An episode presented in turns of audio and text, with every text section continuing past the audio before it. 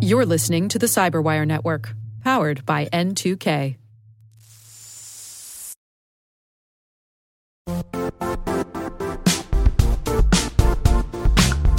And now, a word from our sponsor, Zscaler, the leader in cloud security. Cyber attackers are using AI in creative ways to compromise users and breach organizations. In a security landscape where you must fight AI with AI, the best AI protection comes from having the best data. Zscaler has extended its zero trust architecture with powerful AI engines that are trained and tuned by 500 trillion daily signals. Learn more about Zscaler Zero Trust Plus AI to prevent ransomware and AI attacks. Experience your world secured. Visit zscaler.com slash zero trust AI.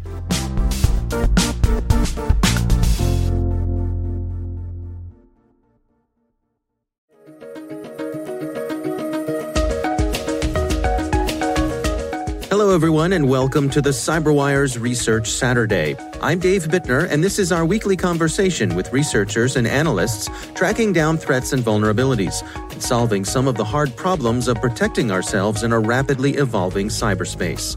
Thanks for joining us.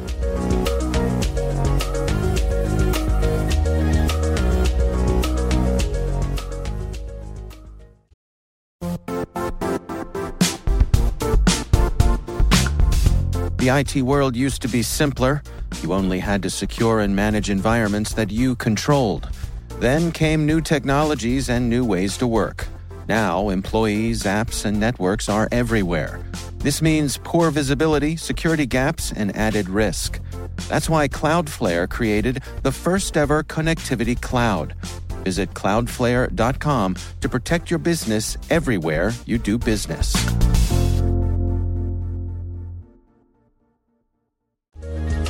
The vulnerability first came on my radar as part of an internal review for a potential dependency.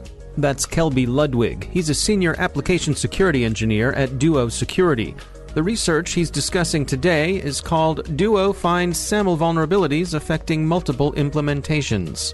During that process, I identified a somewhat uh, unintuitive behavior when I inserted comments, which are valid in the SAML world, to these messages.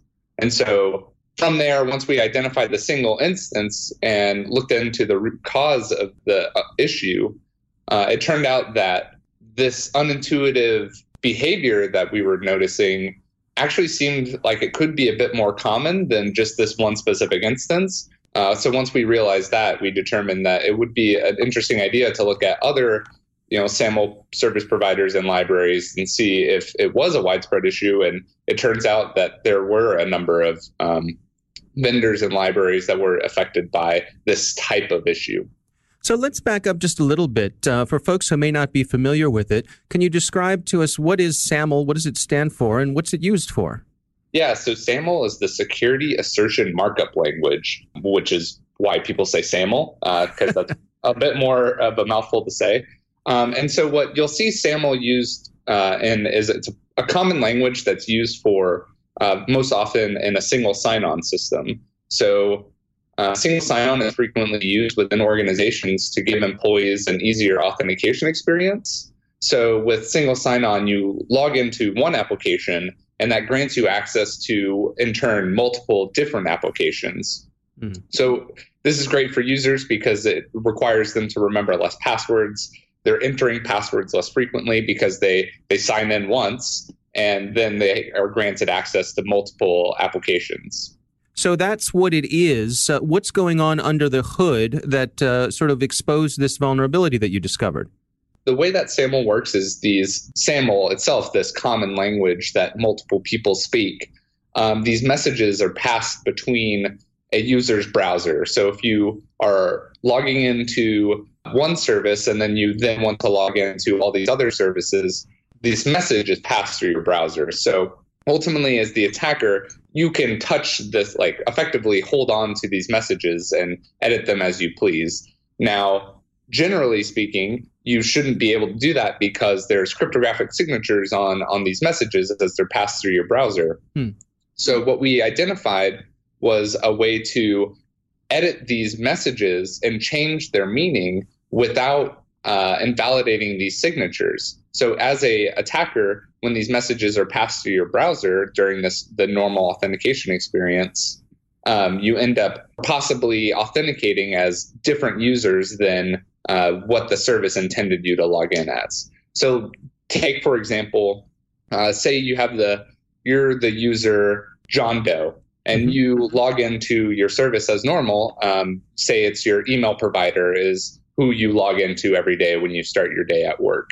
Once you log in as John Doe and you want to then access, say, your financial information through for payroll, the SAML message is passed to your browser. But if you were malicious and you want to maybe access the financial information of someone with a slightly different username like John, you can edit these messages and authenticate and see John's financial information.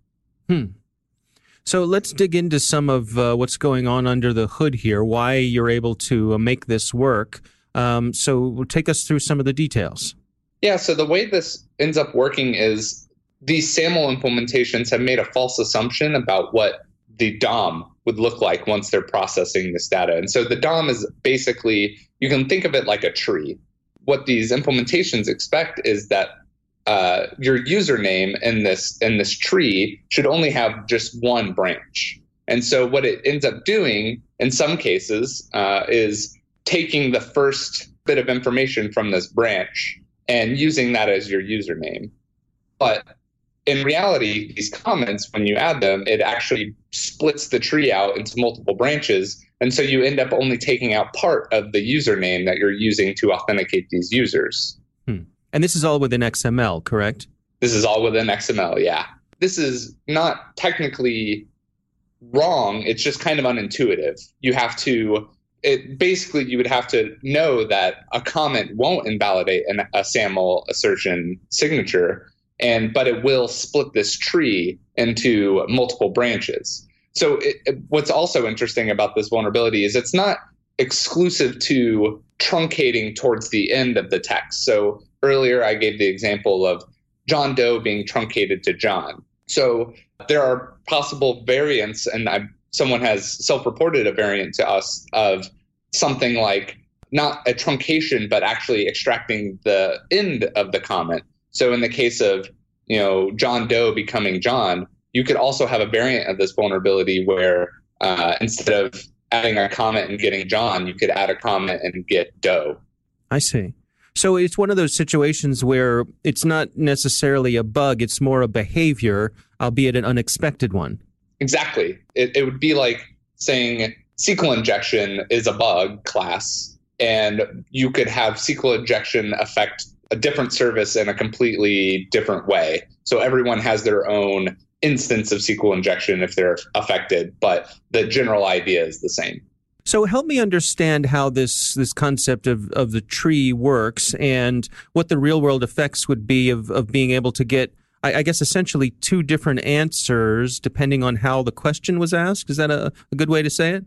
Yeah, that's a great way to say it. So for SAML to work, you need to have a shared understanding of what a user identifier is. So this could be something like an email. This could be something like a username. It could be a set of information. But ultimately, what you want is that the two parties that are sending these SAML messages should have a shared understanding of what a user is identified by. And so when you're inserting these comments and and changing the tree and then certain things are getting extracted in weird ways, you're ultimately changing what the understanding of the tree is to both parties, which gives you some leeway in uh, who you authenticate as. Now, is there a non bad guy reason to insert comments like this? you know, um, possibly. Uh, in practice, I haven't seen this, so I, I assume that that there is a, a valid reason because uh, you know it, it is something that is standardized. So there could be a very practical reason why someone does want to include comments as part of these messages, but uh, in in practice, I've never seen it done. Yeah. yeah. So, uh, just to, again, for, for my clarification, um, can you really lay it out uh, basically for us here how, in, in the real world, um, how someone would exploit this? Yeah, so that's where it gets really interesting is this shared language, so SAML being the shared language allows all the other parties participating to kind of have some flexibility in how they handle things. Because ultimately what they're doing is relying on the shared language to convey uh, something like a username. The way that someone might exploit this is by gaining access to someone's identity provider. So in this single sign-on context, you log into one application which grants you access to multiple applications. As a attacker who has access to the identity provider, this could be say someone who has legitimate access like an insider threat or this could be someone that has phished valid credentials for a user. So once you have that level of access, you now have some leeway in what uh, applications you can access and what username you can use to log into those applications. So, say you log into your identity provider, and that grants you access to an internal chat application. So now you can take these SAML messages and tamper with them under the context of that user and possibly gain access to a different user that has a similar username. Now, has there been uh, any reports of anyone using this out in the wild? No, we've seen no evidence of this being uh, discussed before or exploited before. And how about uh, protecting yourself against this? What what are your recommendations there? So I think our recommendation here would be contacting SAML service providers uh, that you may use within your organization and just asking them if they're familiar with the vulnerability, what they've done uh, to protect against this, or if they've already confirmed if they're not affected, just kind of getting that information from them. Because it, it's it's fairly difficult to tell unless you're like a, a penetration tester or something like that it may be difficult to tell if you're affected from a black box perspective. So we just think it's it's best to do, just uh, contact the people that have engineered these systems and see if they have uh, a response for what they've done about this vulnerability class. And and is there anything to be done, sort of on the other side of it, the way that uh, that things are parsed? Are there updates or corrections to be done from that end, or is it again, like we said at the beginning, just more a, a way that something functions rather than a true bug? Yeah, so I think there's clearly some level of unintuitiveness to what has happened here because, like, this isn't a mistake that one person made. This is a mistake that multiple people made independent of one another. So there's definitely like some level of unintuitiveness or lack of clarity around what should be done in this scenario. So this could be something that, say, like a SAML specification update could address to where maybe people that are implementing these specifications have a consideration for how to handle this particular situation. Yeah, it's it's it's an interesting one. It's sort of um, it's it's it's almost like a translation sort of thing. You know, I, I imagine uh, if two people are speaking a different language, you really need to depend on your interpreter. And two different interpreters might have subtle nuances in the way they interpret things. And this seems to me to be one of those situations where uh, nuanced interpretation can make all the difference. Yeah, absolutely what's kind of interesting about the what started uh, a big part of this research was the reason or one of the things that made it click for us on like hey multiple people could be affected was once i found this initial bug i started writing up possible examples that i could find in other xml libraries that exhibited this behavior. And one of the ones i wrote was not technically affected i just wrote the code wrong.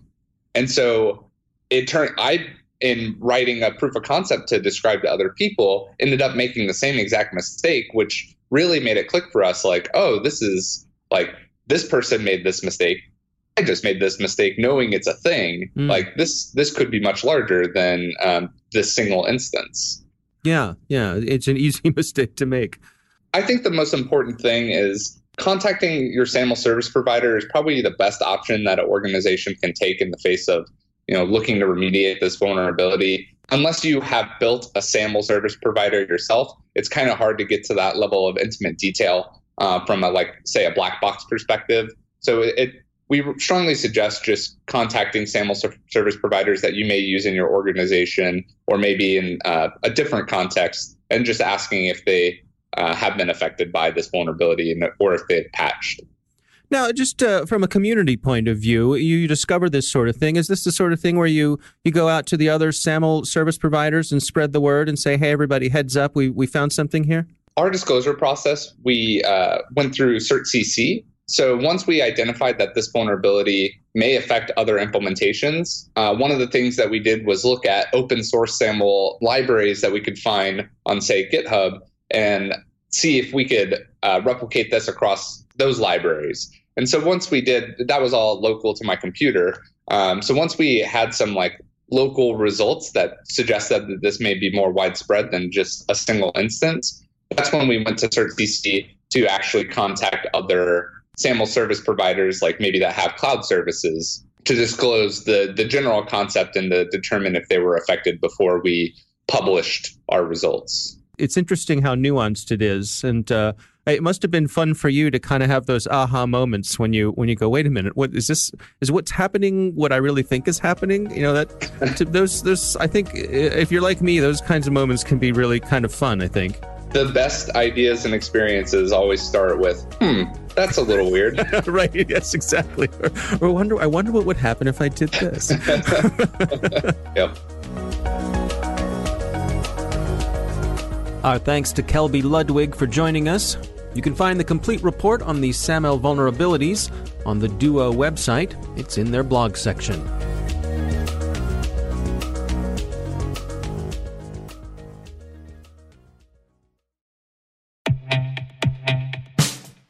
And now, a message from Cyberbit. Mastering cybersecurity is like mastering a sport.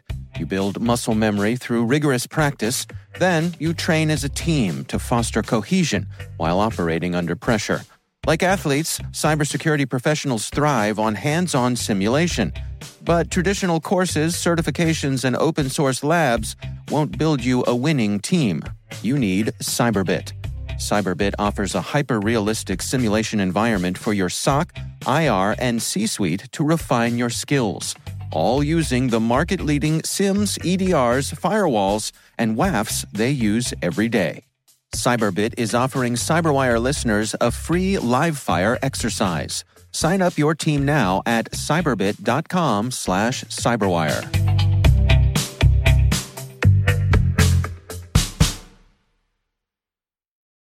The Cyberwire Research Saturday is proudly produced in Maryland out of the startup studios of DataTribe, where they're co building the next generation of cybersecurity teams and technologies. Our amazing Cyberwire team is Elliott Peltzman, Puru Prakash, Stefan Vaziri, Kelsey Bond, Tim Nodar, Joe Carrigan, Carole Theriault, Ben Yelin, Nick Veliky, Gina Johnson, Bennett Moe, Chris Russell, John Petrik, Jennifer Eiben, Rick Howard, Peter Kilpe, and I'm Dave Bittner. Thanks for listening.